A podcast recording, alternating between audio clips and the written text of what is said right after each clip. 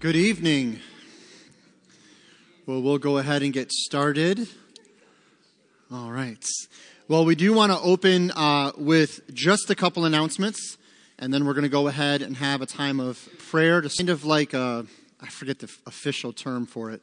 I call it just like a chassis, or like I think it's called a trolley. Anyway, it's going to go under the piano, and so we're getting that done so we can move the piano around a little bit easier, and it's a little bit safer and kind of better for all those kind of things. Anyway, that's getting done this week, so we don't have worship tonight because kind of everything had to get unplugged. So we're just going to open with a couple announcements, and we'll open in prayer in just a moment. So obviously tonight we will have our time of our business meeting coming up, so we're excited about that. A couple things. Ladies, don't forget Secret Sister sign-up books, all that stuff is due next Sunday, so please don't miss out on that opportunity to encourage another lady in the church and be encouraged. Obviously, grab the booklet off the table, fill it out, drop that back off. If you have any questions, you can see Kat or Kelsey and give you more information on that.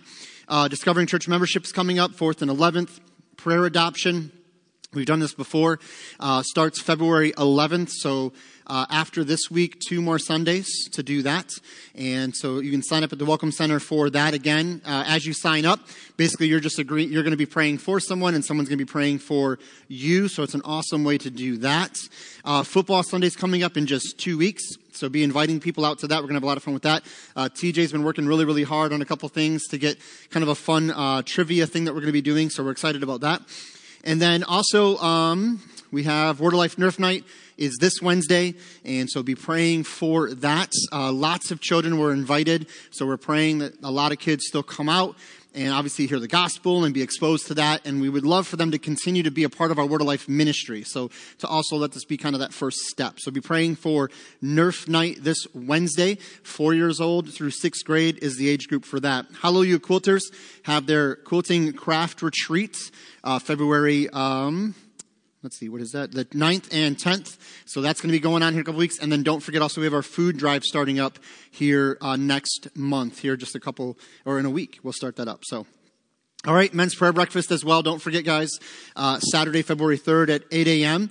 If you would like to help prepare some food, come a little early. That's great. I think they get here about 7:15, something like that, 7:15. 7, okay? So come on out if you'd like to be a part of that. There's some people that bring, some of the guys bring some stuff with them already ready to go. A lot of it is made here, and so if you're interested, let me know. I'd love to give you more information about that, all right? And that is for guys from not just our church family. These can be friends, coworkers, whatever. Any men that you want to invite to this is welcome to come, all right? Let's open with prayer, unless there's any questions about any upcoming events or activities. Any questions about anything going on? I do want to share one update for prayer. We mentioned this morning. Phil Garton's dad, Phil Sr., Phil just told me that he found out like right before church that his dad, they did say, did actually have a stroke, but they caught it early. It's small in what it could be, and so there's a praise there. But the next 4 or 5 days, right, Phil?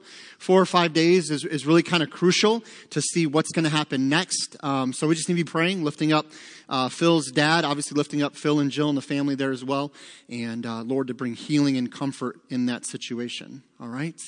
But let's do this, guys. We'll go ahead and open in prayer, and then we'll jump into the Word. Father, we thank you for this evening. Father, we thank you for your love and grace in our lives, and Lord, we do thank you for tonight, a night that we can gather to worship you, to lift you up, and to just exalt the name of Christ. Father, we thank you for your word that is a light unto our feet. Lord, it guides us and directs us, and so we pray that we'd be attentive to what we have before us tonight in this devotion, in this time in your word. And Father, we do right now lift up Phil Sr. We pray for your healing upon him. We thank you, Lord, that this was caught early. But Lord, we know there's still concern. There's still some level of anxiety here, Lord. What's going to happen in the next couple of days? And so we pray, first of all, for wisdom for the doctors that are helping and working with the family. And we pray for comfort for Phil Sr., Lord, to trust you. And Lord, sometimes that means you do things that we don't understand, or we don't maybe understand why those things are happening. And so we pray, Lord, that you would just allow your comfort and your grace and your mercy to be with that family. And again, Lord, we pray for healing, if it be your will, to remove any and all trace of this stroke, Lord, that he'd be able to be restored physically. And Lord, again, we just thank you for a time of prayer that we can bring these things before you, that we can just come before you and lay our requests before you, lay before you our hurts, and Lord, the things that we're desperately crying out for you to bring healing here. And Lord, we know in this room there's many other things that are tugging at our hearts and our minds. There's situations and health concerns and all kinds of things, Lord. And so we pray that you would just receive each one as they're lifted up to you tonight. Father, as we get into your word in just a moment, give us an understanding by your Spirit. And Father, we do pray for the business meeting side of this service tonight, Lord. As we praise you and lift you up, I pray that you would be glorified in all that you have done and continue to do. Father, we love you, and we ask this in Jesus' name. Amen. All right, if you have a copy of God's Word, go ahead and open up to 2 Timothy chapter 1. 2 Timothy chapter 1. And we have been talking a lot about God giving us all that we need to do what God has called us to do. And we talked about the passage in Peter where it says that we've been given everything we need to live godly. We've been talking about, even this morning, the Word of God was given to us and has been given to us by God's grace to show us and lead us and guide us into how to know Him more and how to make Him known to others, how to grow in our relationship with Christ. And so I want to look at, a relatively familiar, popular passage in that same idea, that we have been given all that we need to live as Christ would call us to live, that we can live godly unto Christ Jesus for his glory because he's given us all that we need. So look with me, if you will, 2 Timothy chapter 1 and verse 7. It says here, "For God hath not given us the spirit of fear, but of power and of love and of a sound mind." Now, I don't know about you, but I first read that verse a long time ago when I was first saved. I remember we were in Sunday school and they were talking about that when I was probably 16 years old. And it really hit me, the reality of that passage, that verse. But I find as I walk with Christ and I'm a Christian year after year, I find this verse continually being an encouragement to my walk in this world before the Lord, because I believe it's a great reminder that we have been given all that we need to walk with Christ. We've been given all that we need to live godly lives, to be able to live sober and productive lives in this world. Paul encourages Timothy to, if you will, stir up the truth inside him, to allow God to refocus Timothy's mindset from thinking, "I can't," to "He already has and has given us the ability to." So we as followers of Christ, let us be stirred up. And I love that phrase in Scripture. Paul references that they already really knew. I don't know about you, but sometimes I need to be reminded of the things I already know. Anybody else need to be reminded of that? Yeah, we know these things, right? We've learned these things, but then there's times we go through moments and we're like, "Oh, yeah, that's how I'm supposed to respond to that, or that's how I should handle that. That's what God would have me to do." And so, again, Paul's doing that for Timothy. And the idea for Timothy, remember 2 Timothy, written to Timothy, a young pastor who has a situation most likely in the church where he's younger, the church is older. Some are maybe questioning because he's younger, like should they be following him or listening to his leadership and things like that. And so he's kind of in these difficult situations. And Paul's giving Timothy a word of encouragement, saying, "Listen, you have all that you need to walk in Christ and to live godly." And this doesn't just apply to Timothy, a pastor. It applies to all of us as followers of Christ. You've been given, I've been given all that we need through Christ. And so what has he given us? What has God given us and gifted to us through salvation to allow us to live godly? Well, the first thing we note, he has given us not a spirit of fear. So one of the things he's not given us is a spirit of fear. Now, I don't think Paul is saying that fear is a spirit, right? Like a spiritual entity. What he's saying in comparison to the Holy Spirit. I don't think he's saying there's the Holy Spirit and there's the spirit of fear and they're two spirits. That's not what Paul's saying when he uses the word spirit here. I believe what Paul is doing is saying that the spirit that God has given us as believers is not a spirit of fear. You get what I'm saying there? He's not saying there's two kinds of spirit of fear and spirit that's the Holy Spirit. He's saying he's given you the Holy Spirit, and that Holy Spirit is not a spirit of fear. So basically, we don't have to see fear in our lives as a literal spirit, but understand that when we experience fear rising within us, we can know with confidence it is not of God. So when you sense that fear rising, And we're not talking about fear of God in the sense of that reverence we have for God, that fear to doubt that God can really use us the way he wants to use us, the fear that says you're not good enough because of what you did or haven't done, the fear that says that somehow you're incapable of following God and following Christ the way you should. He has not given that to us, but he has given us a spirit that is a spirit of strength. We'll talk about it in a moment here. So fear is something we all battle.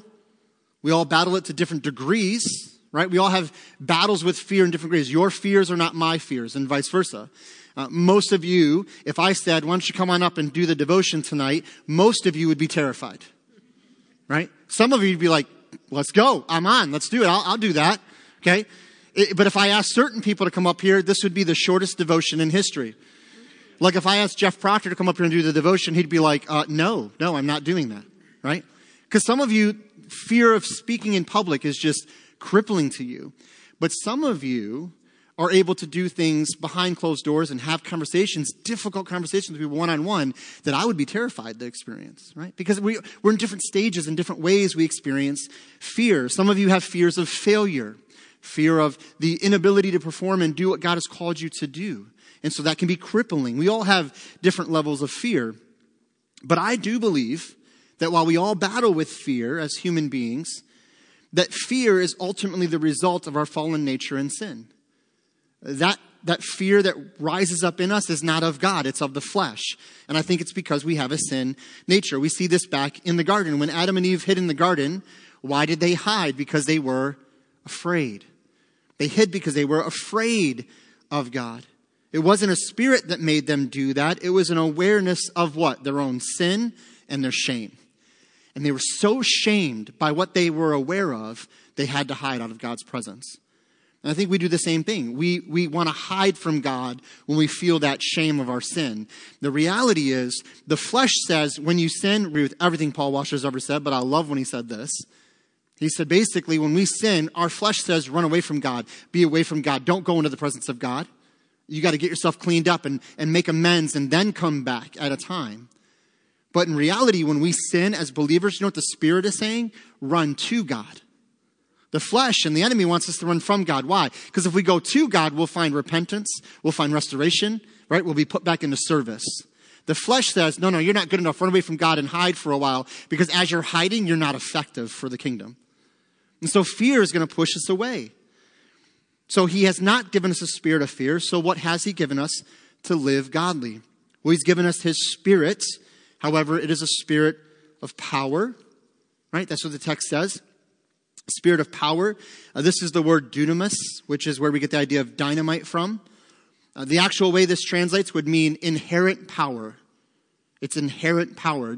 Nothing gives this its power. It is just powerful in and of itself. It has intrinsic strength and ability. So I don't give the Spirit of God power. The Spirit is powerful because he's the Spirit of God.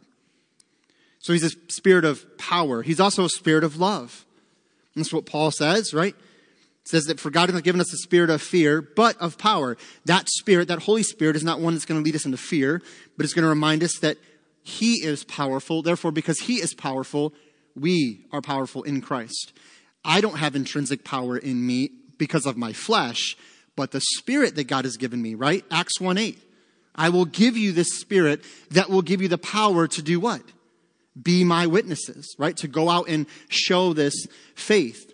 But also this is a spirit of love, and praise God that it is a spirit of love. He is a spirit of love. Now, this is agape love in the Greek, which is one of the ways that the Greek language uses the word love. We have the word love in English for everything. I love my dog, I love my car, I love my wife, and I love Chinese food, right? Hallelujah, praise the Lord. Let's go, right? Obviously, when I say I love my wife and I love Chinese food, right? And Sandra does know this. She's giving me a look like, you better say what I think you're going to say. She understands, you understand, my love for Chinese food is at a different degree than my love for my spouse, right? That's obviously I love her much more, right?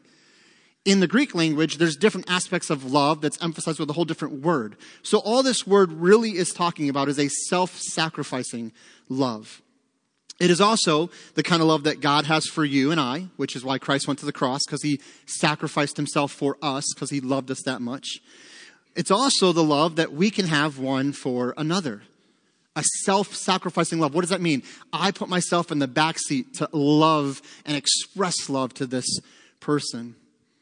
This is the kind of love that literally elevates others over myself. So that's the Spirit, right? Giving us power, intrinsic power.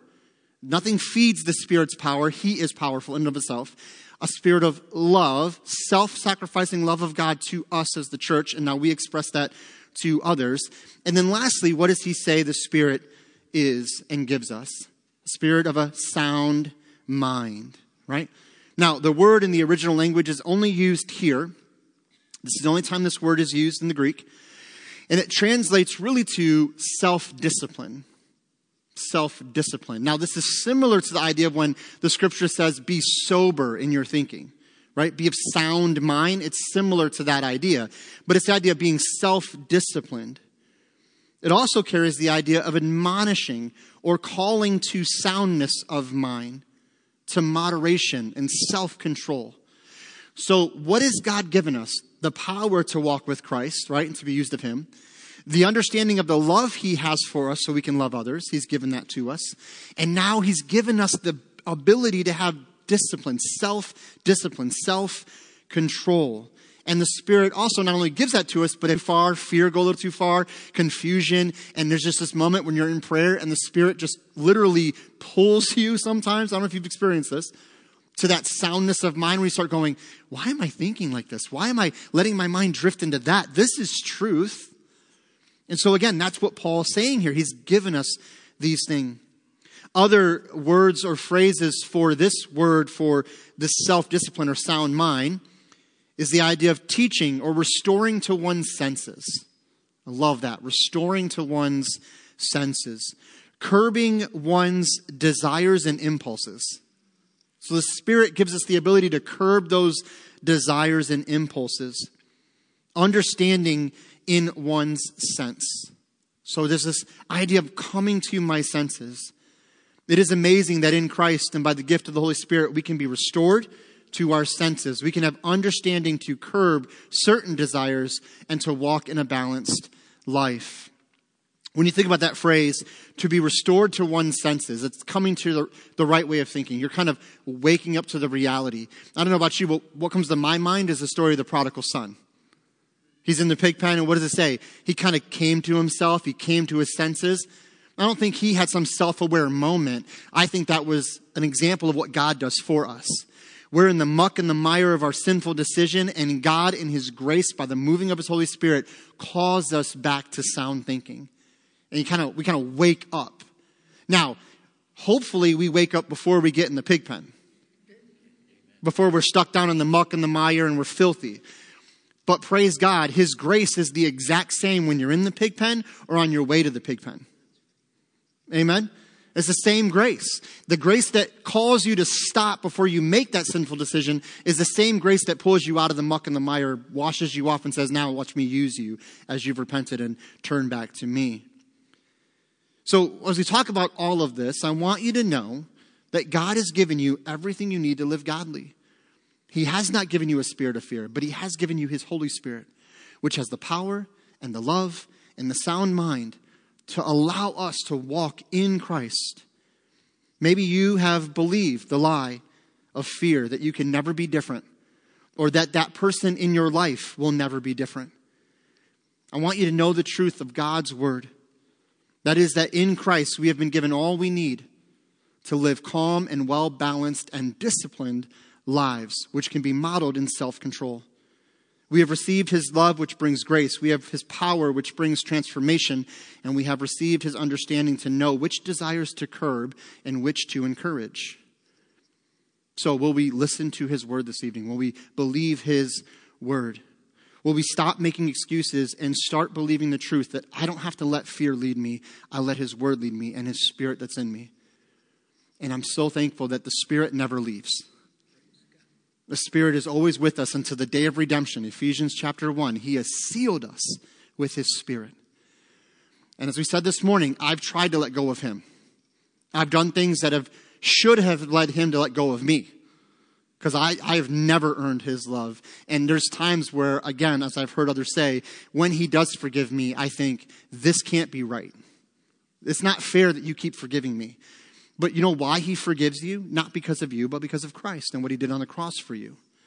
If there was no cross, then God would be unjust to forgive sinners, just without payment.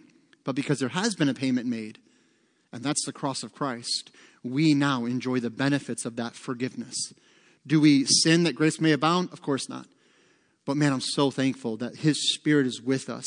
And it's not a spirit of fear. That's the flesh, and that's the enemy, and that's the world.